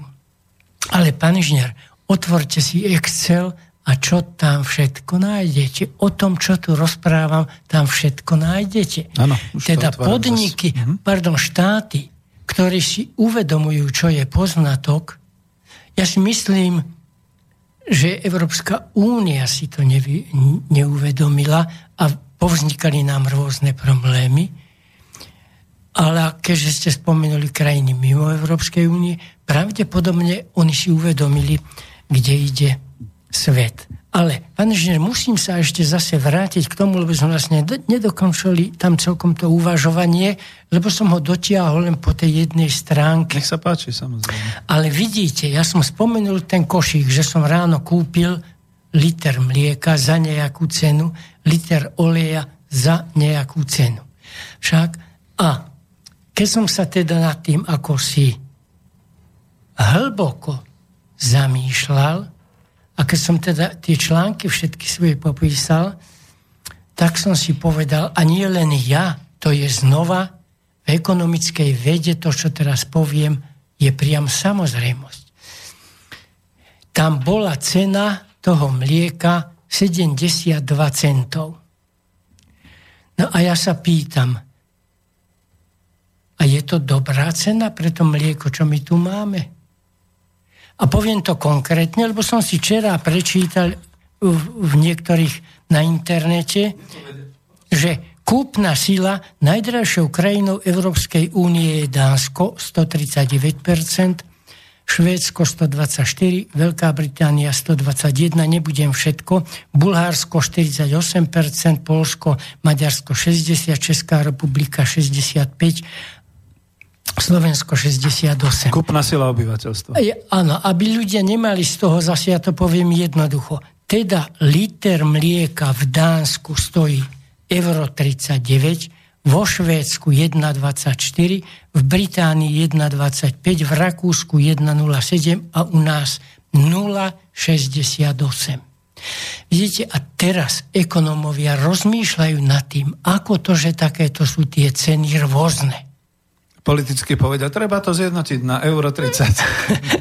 No, vidíte, a už by to bolo, Európa. ale tie ekonómovia povedia nie, to musí byť inak.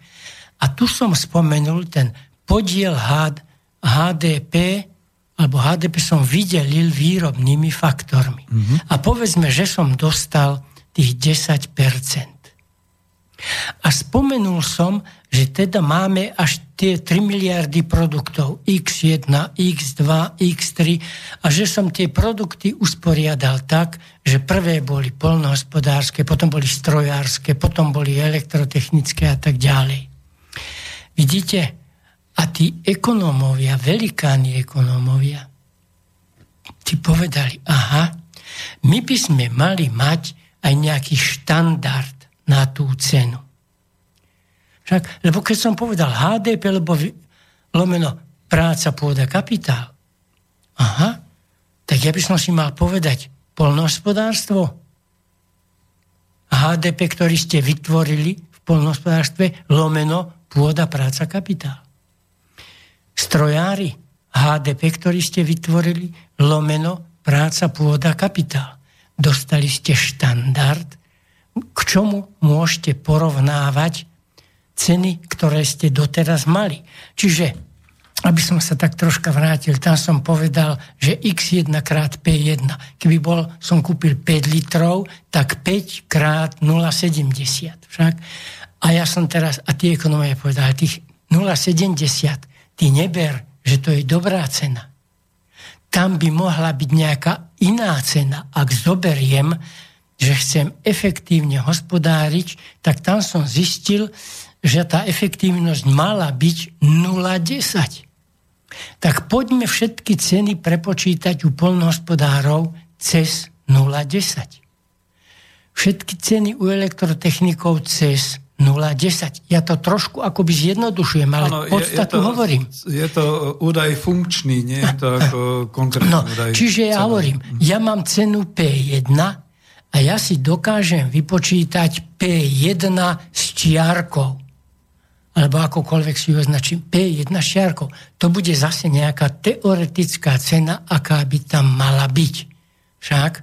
A teraz už asi pociťujete, na čo to robím že ja som mohol vypočítať to HDP u polnospodárov podľa tých cien, ktoré majú, ale som mohol vypočítať HDP u tých polnospodárov aj podľa tých cien P s čiarkou. Pre každý produkt som mohol vypočítať čiarku P1 s čiarkou, P2 s čiarkou, P3 s čiarkou. Čiže to by bola tá cena, ktorú tí polnohospodárství tí výrobcovia mali za to mlieko dostať. Však? A teraz, keď teda vypočítam HDP, ktorý dostali podľa tých cien, ako som ja dneska ráno kúpil 0,70, ale keď ja vypočítam to HDP polnospodárov podľa tých cien P s čiarkou, tak povedzme, že to HDP polnospodárov podľa tých cien bolo 89 eur, alebo miliard eur, to je jedno, čo poviem, 89. A teraz, keď som zobral tie P ščiarkov ceny, tak som zistil, že tí polnohospodári vyrobili 99 HDP. Teda 10 eur sa od nich prelialo niekde inde. No, veď to. Však to je to dôležité. Však, alebo tu, tu som si dal takú poznámočku a ju prečítam. Prečo by pán Bill Gates mal toľko získať? To je presne ono. To sa týka aj tých IT technológií. Však, že jak to, že on takú smotánku získal? Čiže keby sme zobrali tie ekonomické zákonitosti v tej Amerike, ale potom už teda, keďže on predáva aj sem, tak aj s tým, tak by sme zistili, že koľko sa prelialo k tomu Billovi Gatesovi alebo k Zuckerbergovi, to je jedno. Ale toto je to usmerňovanie ekonomiky. Ja viem, ako by to malo byť, lebo mám vypočítané HDP za USA, HDP za Slovensko, za HDP za všetky krajiny a môžem sa spýtať, keďže som si vypočítal efektívnosť toho celku, tak potom si môžem povedať, aha, tak túto efektívnosť aplikujme na všetkých. A prečo ten chudák polnohospodár dostal toľko málo? No lebo to niekto zariadil. Čiže je to politicky stanovená cena. Ale ja sa vás aj opýtam, prepačte, že som prerušil, že no ale vlastne tou, tým argumentom alebo tým odporom povedzme, zase nechcem použiť liberálnych ekonomov, ale ekonomov z toho koša liberálov bude, že no ale tak ako cena sa vypočítava niekde na tom priesečníku dopytu a ponuky a veď zrejme tam bola tá cena určená, aj keď, prepašte, ja už poviem aj za vás, že to už dávno neplatí. To neplatí od, odkedy monopoly získali globálnu no, no, ekonomiku. Tým ste vy vlastne to vyriešili. Hej, to je presne hej. ono. Že v súčasnosti tvorba cien, hoci mne teóriu cien prednášal pán profesor Stigler. Mm-hmm. Prečítajte si tu jeho knihu, ale to sa vôbec nedodržuje, lebo Šoroš a ďalší veľmi rýchle na to prišli, že toto nám nevyhovuje. Keď som bol v Anglicku v roku 92, celé Anglicko sa triaslo, že ako pohne Šoroš, keďže on je Maďar, ako pohne s ich výmenným kurzom. No kto to videl, aby sa krajina triasla pred jedným človekom? No a žiaľ Bohu, triasli sa. Ja to ešte vrátim trošku tak, tak mikroekonomicky do tej praxe, že teraz sa tu odohrávali začiatkom roka tie škandály okolo toho regulačného úradu na e, elektrínu a energie a podobné veci. Veď chvala Bohu, bol tam pokus štátu, aj keď teda tam boli, ja nebudem sa tomu venovať, ale z tohoto príkladu. My odvodzujeme ceny energie vyrobené tu na Slovensku, v našich elektrárniach, v našej atomovej elektrárni, v Gabčikove, v našich teda e, elektrárniach po vážských kaskádach a vo všetkom od svetových cien. A tie svetové ceny zase určujú kto. No už to není zákon dopytu a ponuky, ale zase sú to tie monopoly. Je to tá svetová cena niekde na burze, odkiaľ sa to teda odpočítava a podobne. A to máte pravdu, aspoň môj úsudok je k tomu taký, keď to dám, že a dobre, regulačný úrad a podobné veci. A to nám asi nedovolí Európska únia, lebo zase by sme boli niečo a, a byli by nás po hlave za to. No ale keď my tu dokážeme energiu vyrábať v takýchto cenách a tak lacno, aj keď tu máme tých zahraničných investorov, tak tá cena by mohla byť 5-násobne nižšia a hotovo. Jeden je fakt, že samozrejme, že z tej lacnej ceny by potom ťažili aj tie zahraničné investičné spoločnosti alebo zahraniční investori, tak zase to treba nejakým, nejakou oprávkou, nejakou funkciou e, opraviť, aby to teda pre nich nebolo také lacné, lebo oni tu nežijú, oni nie sú obyvateľia, spotrebitelia v tejto krajine, oni to účtujú e, s, so zámerom na zisk lebo v podstate znova niečo vyrábajú a vyvážajú a podobné veci. Ale my sa už e, jednoducho aj v tom regulačnom úrade nevieme spamätať z toho, že máme vlastnú výrobu. Tá vlastná výroba je veľmi lacná. Napriek tomu musíme aj z hľadiska tej legislatívy Európskej únie a všetkých tých dohovorov rešpektovať svetovú cenu, ktorá je odrazená od burs a neviem, možno to už pletiem, ale e, je to presne v tom, čo hovoríte, že vlastne tá cena je deformovaná v tej chvíli už? Ďakujem veľmi pekne. No, pôvodne som vám presne tým chcel odpovedať. Aha, Na čo je regulačný úrad? Ak uznávame, keď liberálni ekonomovia hovoria o zákone a dopite a o trhu, tak na čo je regulačný úrad? Mm, no. Však to je zbytočná inštitúcia teda. A keď vznikol ten regulačný úrad, tak asi za to, že tu bol niekto, kto s tou cenou kýval tak, ako jemu vyhovovalo. Však, mm. no a presne aj, aj to viete, pán inžinier, ja už som tu povedal takú tú vetu, či by nemal byť ten robotník v tom Volkswagene aj vlastníkom. A prečo my regulujeme mzdy, regulujeme ceny, ale neregulujeme príjmy Gatesa? No. no, jak to? No, hej, lebo sa na tom ešte žiadne svetové fórum nedohodlo. Nedohodlo. Ty, a... Billy Gates, dostaneš iba 5% zo svojich 100% ziskov. Ale tí ekonomovia to už dávno povedali. Pán inžinier, keď pôjdete do histórie, a hlavne aj naši slovenskí ekonomovia, tak povedali, áno, môžeš mať zisk aj 50%, ale prvých 10% si necháš druhých 10% dáš do fondu podniku a zvyšok do fondu spoločnosti. Aha. To, už je to, je, to je veľmi jednoduchá logika. To je 100 rokov stará logika. Pán inžinier, tu niečo debatovať. Tu nemôžu sa liberálni ekonomovia nájsť to na toto.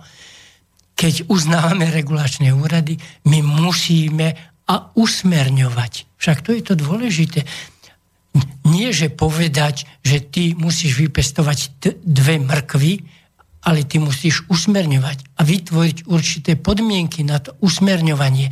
Ja keď som letel cez ten vzduch z toho lietadla v tom padáku, ja som aj presne vedel, čo mám robiť, ale... Mali ste na to tie páčky. M- mal som, ale som to nedokázal urobiť, lebo v tom prvom momente, ak ma to, tak mi nejak aj hlavu zatočilo, však a kým som sa zbadal, už som bol nízko nad zemou a už som bol 100 metrov od toho kruhu, do ktorého som mal skočiť. To mi, trošku, to mi trošku pripomína, trošku to odľahčíme, že či majú vlastne tí naši ekonómovia, tí vládni činiteľia nervy na to, či tiež sa im tak nezakrúti hlava a podobne. A blbá otázka, ja viem, že teraz ma nebude mať e, smer sociálna demokracia rada, ale je ten pán Jahnátek ten, ktorý bude tým správnym šéfom regulačného úradu, nezatočí sa mu hlava z tých páčok, ktoré bude mať pred sebou, aby reguloval aspoň tie ceny energií. To už, to už tak odľahčuje. Áno, pán Žier, takto. To som vám už povedal, že mne prednášal Timbergen. A Timbergen tvrdil, on bol profesor ekonómie, ale bol aj predseda Centrálneho plánovacieho úradu Holandska. Oni si ho potom zrušili a teraz rušia. Ale on povedal, dobre, ja nechcem, aby som ovplyvnil každého úradníka, toto nám on povedal. Ja nechcem byť pri výbere každého môjho úradníka na centrálny plánovací úrad, ale ja chcem byť pri výbere všetkých mojich námestníkov, pardon, povedal riaditeľov, lebo viete, tam sú general directory a tak. Hej, teda tí, ktorí sú výkonní, a riadiaci pracovníci. Pri tých chcem byť ja. A tým pádom jasne povedal, on sa teda do toho plánovacieho úradu rozumel, však, hoci ho založil Mirdal, prosím vás, on, ktorý teda bol potom v Európskej hospodárskej komisii riaditeľom tej sekcie, v ktorej som robil, len keď ja už mhm. som robil už vtedy bol iný riaditeľ, ale tam ho vždy všetci veľmi uznávali, lebo on prišiel s tým projektom, ktorý som doteraz ukazoval, input-output tabuliek. Však tak, že pán Timbergen nám povedal jednoznačne, ty sa nemusíš starať o každú sekretárku, ale tvoji ľudia musia toto takto byť. A dovolím si ešte toto povedať, lebo sa to týka tiež mňa prišli kamaráti, že Jaro, choď za rektora. V 94. ak sa nemýlim. Hovorím, dobre, ale dovolte mi, sú, myslím, že piati prorektori boli, ale som povedal, troch na tých musíte mať súhlas odo mňa. Mm. No tak nestal som sa rektorom, však, no, ale to je presne ono na čo my vyprávame o výchove kádrov a neviem čo, a fur nás teraz školia, však si pozrite, ako furt vyvolávajú, tí idú na školenie. Prosím vás, každý vysokoškolský vzdelaný človek, keď sa stane šéfom oddelenia, tak veľmi rýchle zbadá, ktorí sú tí principiálni pracovníci, a na ktorých on teda má mať aj ten dohľad a vie zase, či jeho šéf je skutočne, ktorý to ovláda. To je základ musíme dať na vedomosti. A zvlášť v 10 ročí, ktoré nás teraz očakáva. Áno, a tu vás doplním, pán profesor, pretože vlastne ste sa dotkli také tej personálnej až kádrovej politiky, by som povedal, samozrejme aj za socializmu to bolo také, že teda rozhodovala o tom politická nejaká angažovanosť alebo teda príslušnosť a podobne.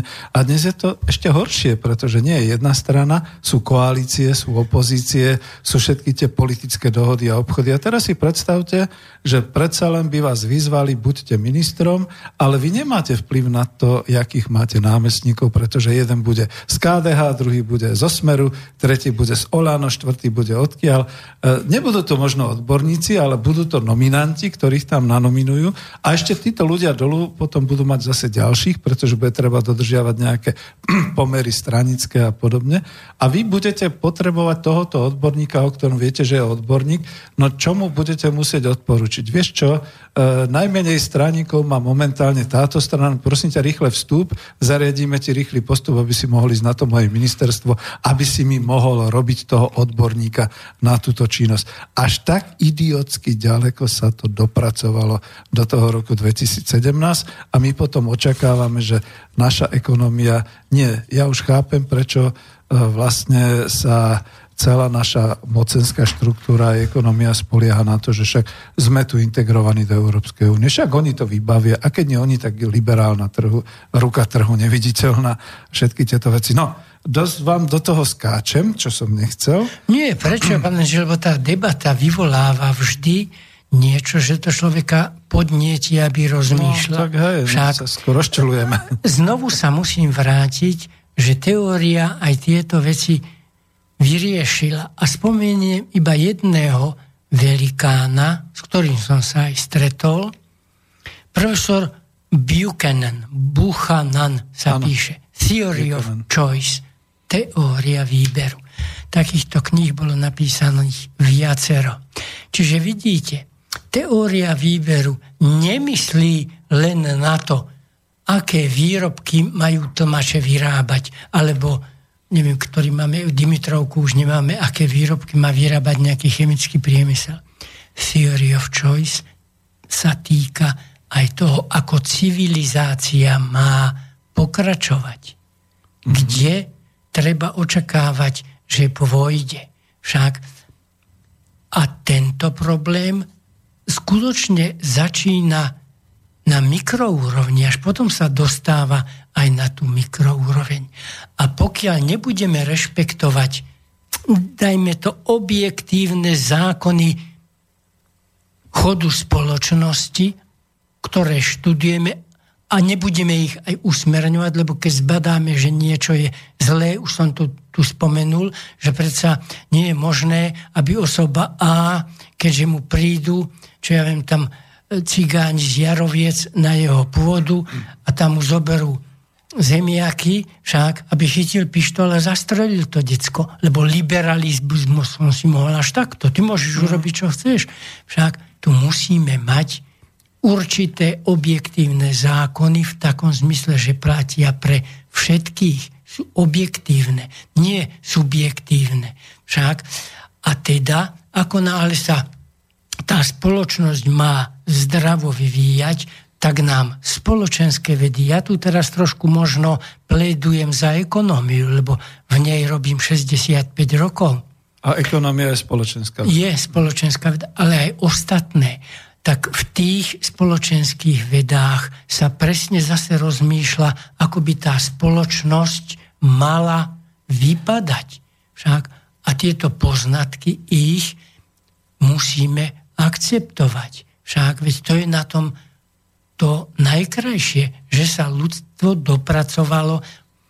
Ľudská mysel musí prijať nový poznatok, akceptovať ho a podľa neho sa riadiť. Predsa keď vieme, že založím oheň, že nemôžem strčiť do toho ohňa ruku. Mm. Však, lebo viem, že mi zhorí. Však. Naozaj, ale naozaj primitívny, nemysliaci barbar to môže tak urobiť. Áno, presne tak. Samozrejme, ja som taký extrémny prí, príklad teraz dal, ale poznatky má každá veda a spoločenské vedy ich tiež majú a tie poznatky musíme zabezpečiť realizáciu do praxe Inak sa to potom bude vyvíjať tak, ako nechceme. To usmerňovanie je prvým predpokladom, aby spoločnosť dosahovala dobrú efektívnosť výroby, ale aj spokojnosť a bohatstvo ľudí.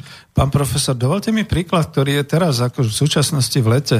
My sme sa cez tú neviditeľnú ruku trhu a cez to absolútne podriadenie sa zahraničnému investovaniu dostali do situácie, že sme si takmer vyhubili včelstvo v Strednej Európe.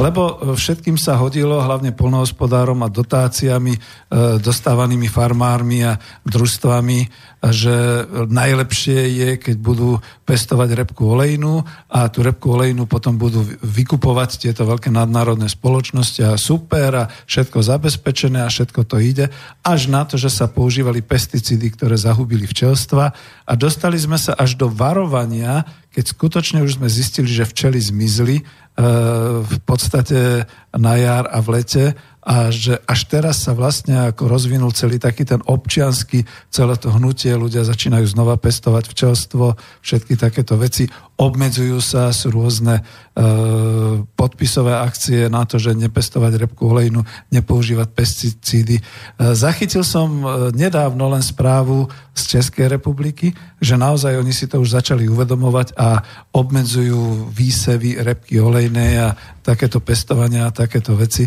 A to je presne to, čo hovoríte, že jednoducho tým, že sa to nehálo na, tú, na ten trh, na toto, že pre, pre takého družstevníka, pre takého farmára je včelstvo nejakou externalitou, čo je teda blbosť samozrejme, ale pre ňo je externalitou, lebo ju nemal zaevidovanú vo svojom účtovníctve, takže to vypúšťa, však nech sa stará niekto iný.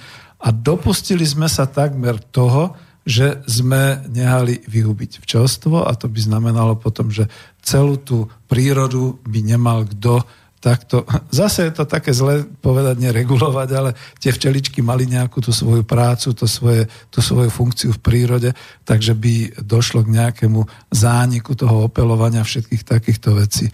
No a teraz znie otázka, Dostali sme sa do takého štádia. Chvála Pánu Bohu, že ľudia začali rozumne rozmýšľať. Ale povedzme, farmárom sa to nepáči. E, v Čechách už niekde bolo aj také, také tie výkriky, že nebránte nám v podnikaní. My chceme podnikať, my máme predsa úžasné ceny za tú repku olejnu, tak prečo nám bránite v našom bohatnutí? No a to je zase o tej regulácii. Niekto by mal sedieť nad tými výpočtami, spočítať to a povedať, takto to nejde. Vy máte tiež limity. Môžem povedať. Jasné. Hej, Pán inžinier, môj otec bol sedliak. Mal 12 hektárov a mal agátový les. A jeho švagor hovorí, Juro, ja ti dám 10, myslím, alebo 8 úlov včiel a ty si pestuj aj med. Otec to robil 3 roky a po troch rokoch povedal nie. Prečo? Pretože otec, teraz to voláme portfólio, také smiešne. Áno, hej, hej. Otec pestoval pšenicu, jačmeň, kukuricu, mal ošípané, mal dojnice, mal tri kone a hovorí tomu svojmu švagrovi, nie. Palo, nie, lebo ja nestačím už na tie včely a vidím, čo sa stalo s včelami. Mm-hmm. Čiže to je opäť to, čo vravím, tá odbornosť. Však ten obyčajný sedliak, lebo teda môj otec bol obyčajný, ale prišiel na to, že on vlastne nestačí.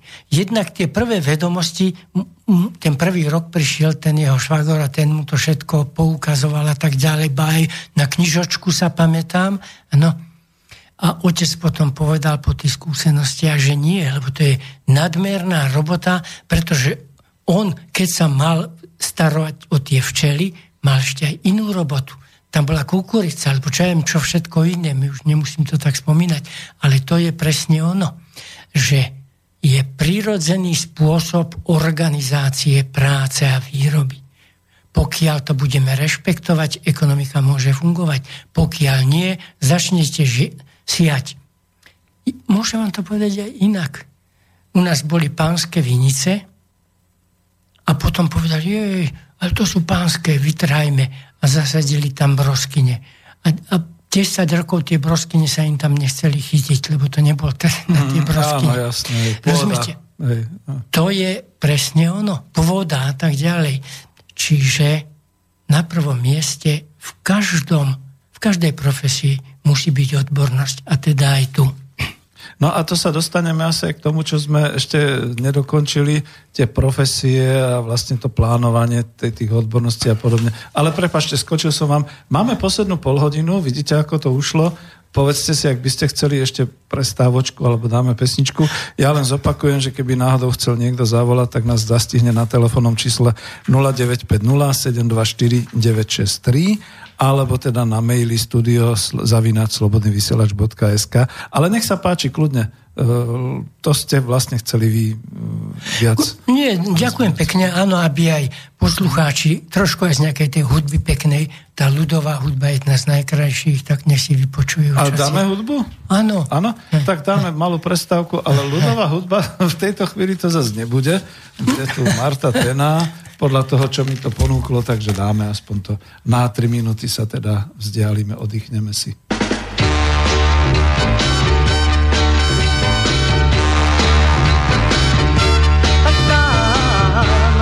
Hlasy dvořen, právo jen na stěně má.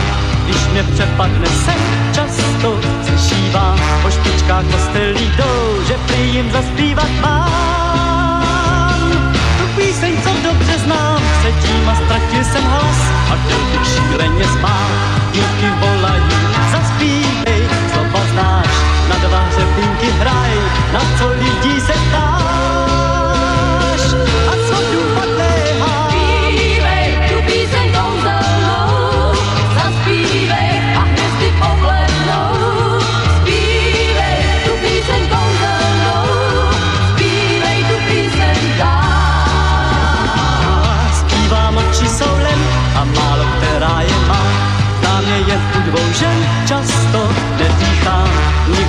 Nechodí spát, nutí o kráse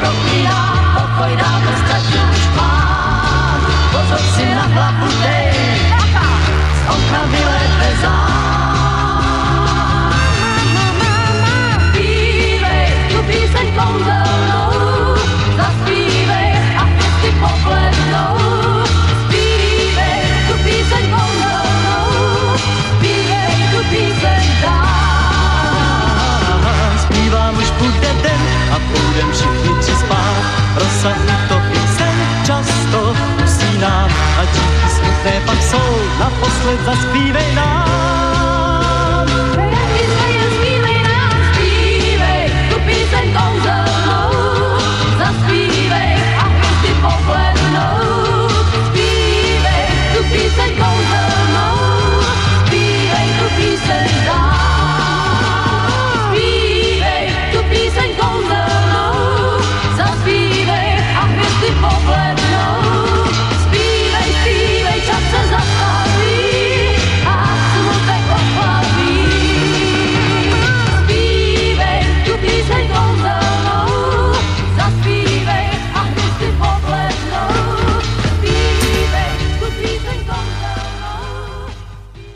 No, takéto pesničky tiež vlastne zľudoveli, čiže dá sa to počúvať a hlavne sme si teda oddychli 2,5 minúty, možno aj o niečo viac, takže e, nech sa páči. Ja som vám vstúpil do toho vášho prednesu nejakými príkladmi, ale vy ste medzi tými povedali, v čom chcete pokračovať, takže nech sa páči. Máte slovo pán profesor Jaroslav Husár. Ďakujem veľmi pekne. Prosím vás, z hľadiska ďalšieho vývoja civilizácie my si musíme ujasniť, čo bude hybnou silou v procese spoločenskej reprodukcie. Aj naďalej tí ľudia budú musieť jesť to mlieko, piť tú kávu, lebo vínko a tak ďalej. Čiže čo bude hybná sila? Doteraz sa ako si ukazovalo, že tou hybnou silou bol ten, trošku to trošku to teraz tak zjednoduším, bol ten kapitalista, lebo on chcel ten väčší, väčší svoj zisk. Čiže bol hybnou silou ten Gates. A ja sa pýtam, tá civilizácia ozaj žiada takúto hybnú silu? Nemá tu byť rentabilita výroby toho príslušného podniku, lebo družstva na prvom mieste?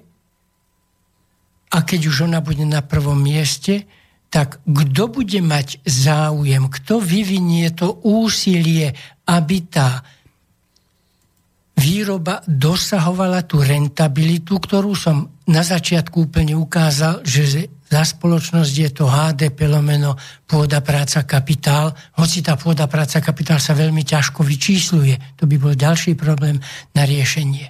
Ale toto bude ako podstatné kritérium pre rozvoj našej spoločnosti. A to je jedno, či Nemci, lebo Slováci, lebo Rusi, keďže ste tu spomenuli aj, aj Rusov. Teda, mohol by som sa to spýtať aj tak, aké bude ideálne usporiadanie spoločnosti. Ó, no, tak to sú Však? aj závažné otázky. Skúste. No, to by bola samostatná debata. Už som tu spomenul totiž tú teóriu výberu. Však, a spomenul som tu už toho Timbergena, ktorí to skutočne začali riešiť, aká tá spoločnosť musí byť, keď povieme, že toto je to ideálne usporiadanie spoločnosti. Dobre, už tu boli starí ekonómovia, na ktorých sa potom aj začali smiať. Čaha, také jednoduché tézy. Ale prosím vás, to je podstatný problém, pán inžinier. A ja ho ešte zjednoduším, možno vás tiež s tým prekvapím. Na čo sme na tomto živote? No. Na tejto zemeguli, pardon. Hej. Na čo sme na tejto zemeguli? Však predsa nie na to, aby som ja zobral pušku, už som to nerozprával, a niekoho odstrelil. Teda, ak máme riešiť to, čo som už tu povedal, hybnú silu v procese spoločenskej reprodukcie alebo chodu civilizácie, tak musíme skutočne odpovedať na otázku, aké bude ideálne usporiadanie našej spoločnosti. A to je jedna z najťažších otázok, na ktorej robia ekonómovia, robia technológovia, robia filozofi. Áno, to už chce všetky tieto spoločenské vedy dohromady, to už chce naozaj tímovú prácu. Mhm. Lebo, aby som to aj takto doplnil, viete, vlastne kapitalizmus potom povedal, áno, že hybnou silou je to, že uspokojujeme materiálne potreby človeka. Však, mm-hmm. A to sa pamätáte aj zo socializmu, základný zákon, ale to aj kapitalizmus vykrikoval. Ale ja sa pýtam, a naozaj materiálne potreby človeka sú dôležité, iba dôležité?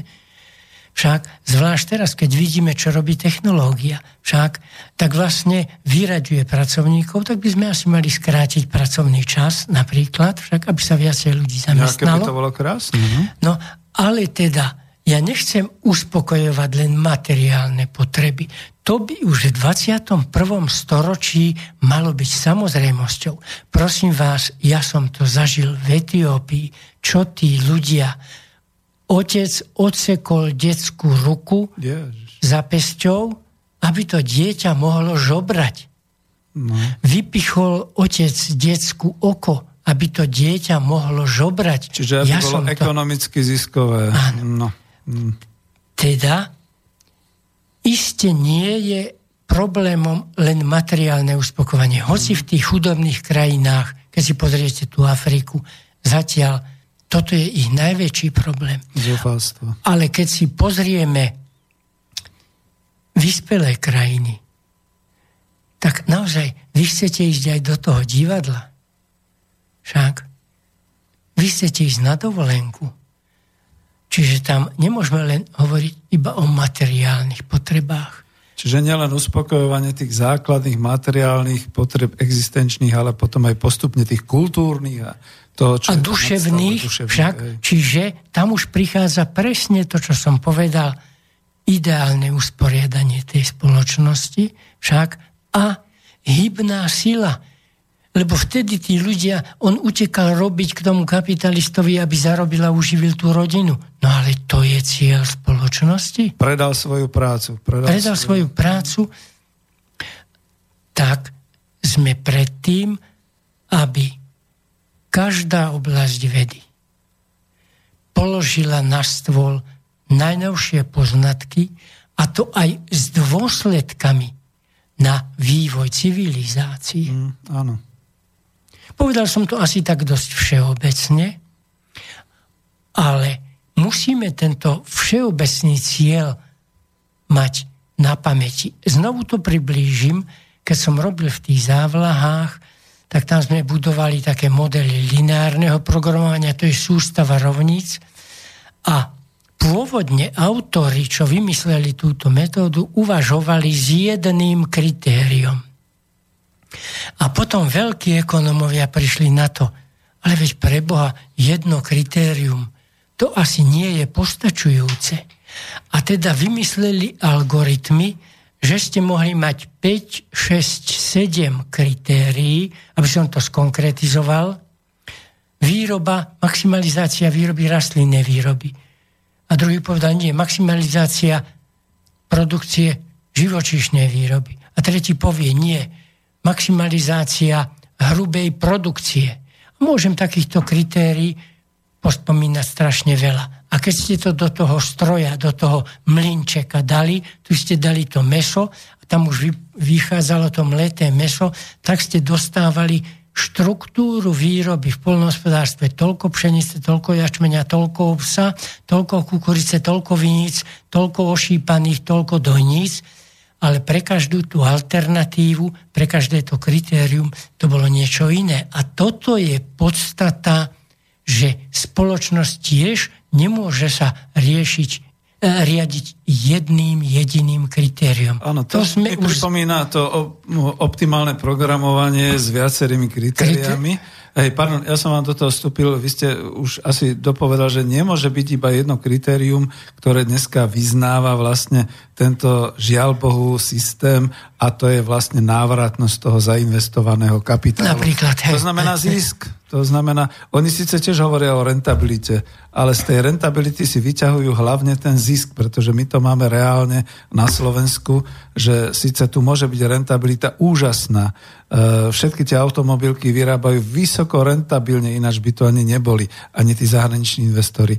Ale ten zisk sa nerozdeluje tak, ako ste vyhovorili, že niečo sa dáva do do obnovy celého strojového fondu, veľa sa dáva do práce, aby teda tí pracovníci mali naozaj na základe tohoto by mohli mať kľudne aj dvojtisícovú základnú mzdu a podobné veci a potom si nehávajú zisk, ale ten zisk odchádza, čiže to je to, iba to jedno kritérium. Dobre som to pochopil? Áno, hej, hej. nech sa páči, no, pokračujte. ale a aby som ešte predsa tú myšlienku tak dokončil, lebo teda keď to ideálne usporiadané spoločnosti, to nehovorím iba ja o tom, pán Žine, ešte raz, tých vecov, ktorí sa s tým... Lebo v tej spojitosti vás musí napadnúť hneď. Aha, keď hovoríme o ideálnom usporiadaní spoločnosti. Ale neneguje to potom tovarový charakter pracovnej síly? Ja aj vlastne áno, hej, tak tu, tu vás počúvam. No, no vidíte, mm. ja dve náročné, obrovské, obrovské ťažké problémy som povedal usporiadaní spoločnosti a negácia pracovnej síly ako trhovej, ako nájomný robotník alebo ako tovarový charakter pracovnej síly. Toto je tak ťažké vyriešiť, že v súčasnosti nemáme spoločenskú disciplínu, ktorá by našla riešenie. Technické veci, technické disciplíny nám zatiaľ riešia to, že ten robotník nevyužíva už iba to, že má v rukách lopatu a prehazuje piesok, ale keď sa pozrieme do Volkswagenu v Bratislave, vidíme, že ten človek využíva počítač. Už je to operátor, ktorý používa informačné technológie. Teda, keď tento človek o 30 rokov, nie dneska, a on si potom povie, a naozaj je to správne, že ja som ten, ktorý tu niečo vymyslím, zdokonalím a ja vlastne mám byť platený ako nájomný človek. Oni sú platení od hodiny. No, no tak to je jedno. Však nepovie si aj on, aha, my to všetci spolu vyrábame na čele s riaditeľom a teda nemá tu byť iné vlastníctvo, alebo postačuje na rozdeľovanie outputu iba vlastníctvo, lebo zatiaľ, keď sa vyrobí output, tak principiálnym kritériom, keď si to zoberiete do podrobnosti, zistíte, že je vlastníctvo. Ale je to správne? tak to má istá spoločnosť do budúcnosti. No možno trošku niektorým sa nebude páčiť, čo rozprávam, ale sú to skutočne zásadné otázky, lebo ako som to povedal, na čo sme na tejto zemi. A nepovedal som to ja už ako problém. Povedal to ako problém Maltus, ktorý povedal, ľudia rastú geometrickým radom a uspokojovanie potrieb človeka iba lineárnym radom a z toho vyplynie, že tá krivka pretne rastu priamku, povedzme, že je to 45 stupňov, tá krivka začne pod tým rast a presekne tú krivku rastu potravín, keby som to zase zjednodušil na potraviny, a už je tam obrovský problém diskriminácie ľudí, rastu nespokojnosti a všetky ostatné negatíva, ktoré môžem povedať. No a to, u toho Maltusa zvrhlo sa to tak, že ideológovia začali tvrdiť, vidíte, však on vravel, že najlepším riešením je vojna, ktorá potom odstráni ten nadbytočný počet ľudí. Ale to myslím, že ho až tak necitovali, že to skôr akože aplikovali jeho teórie. Lebo to malo byť asi ináč, že?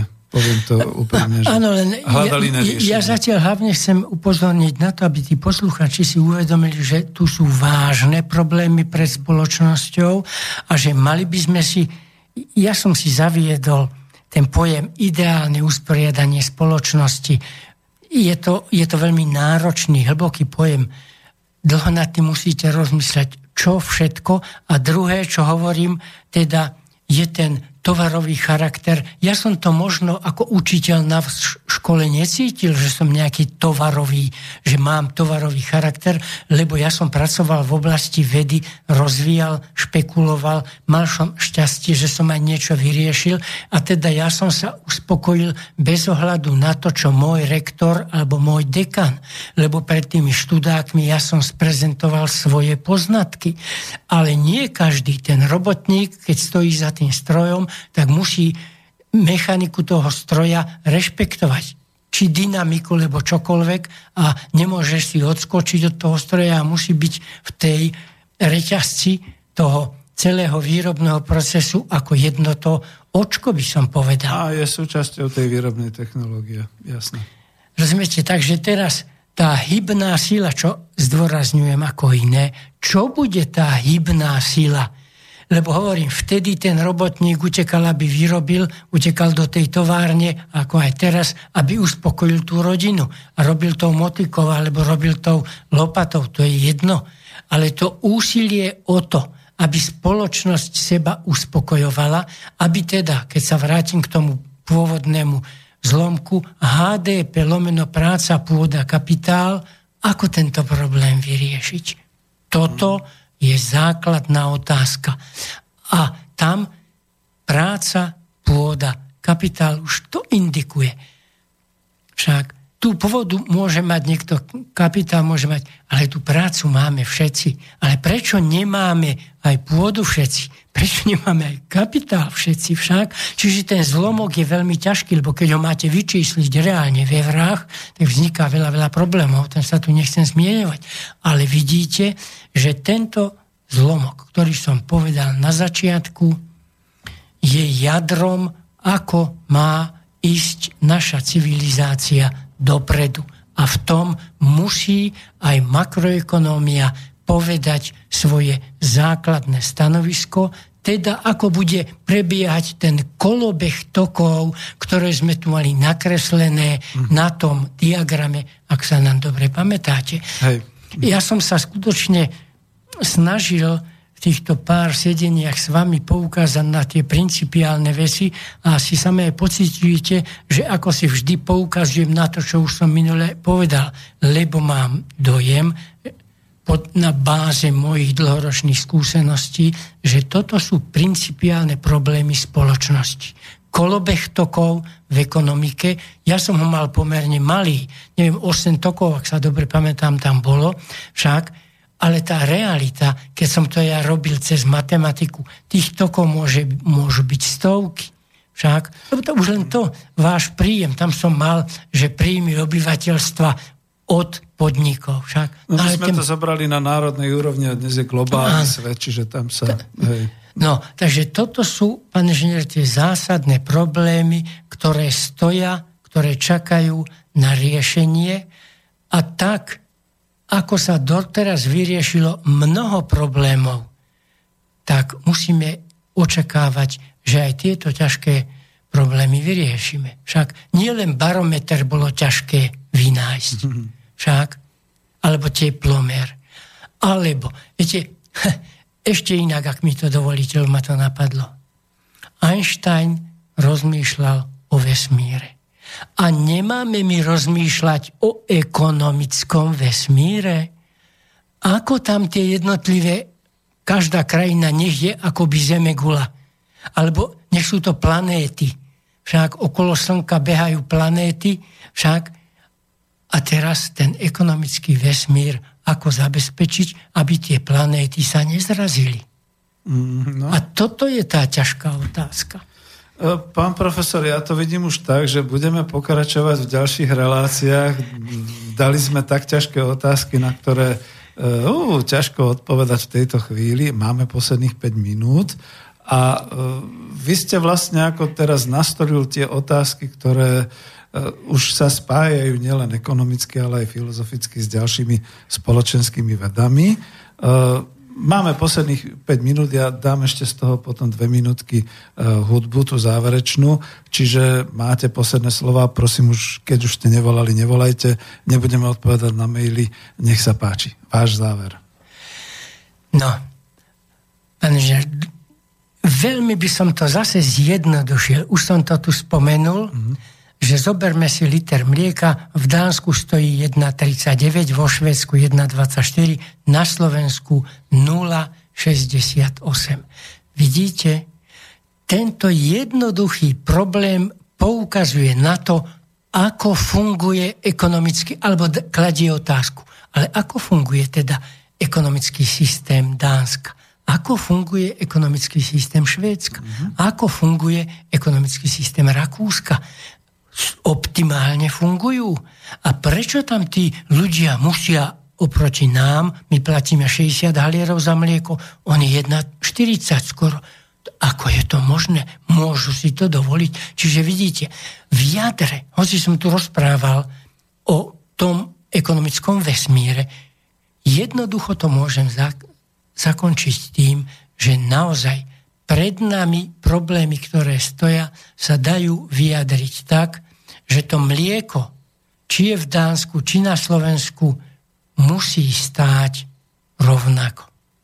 Mm-hmm. Povedal som to asi veľmi zjednodušene, ale tá podstata je v tom, prečo tam 1,39 a u nás 0,68. My sme takí chudáci a prečo sme my takí chudáci, že máme také malé ceny a aj malé platy. Vidíte? Čiže a ak, ak skôr, poslucháči to dobre počúvali, tak iste si uvedomia, že tých problémov, vďaka vám, pán že lebo ste tak provokačne postavili pár otázok, nás doviedlo k tomu, že spoločnosť a civilizácia je na ráz cesti a tým by som to zakončil. Ďakujem, a, ďakujem pekne. pekne. Ešte k tomu mlieku, že tým skôr, že sme v jednotnom európskom ekonomickom pros, priestore. Pros, priestore, takže tam by sa to dalo. Veľmi pekne vám ďakujem, pán profesor. Dám už naozaj záverečnú pesničku. Lučím sa aj s vami, milí poslucháči. Dúfam, že táto osveta je prínosom pre vás a určite sa zase nevidíme naposledy. Ďakujem pekne, púšťam pesničku. thank you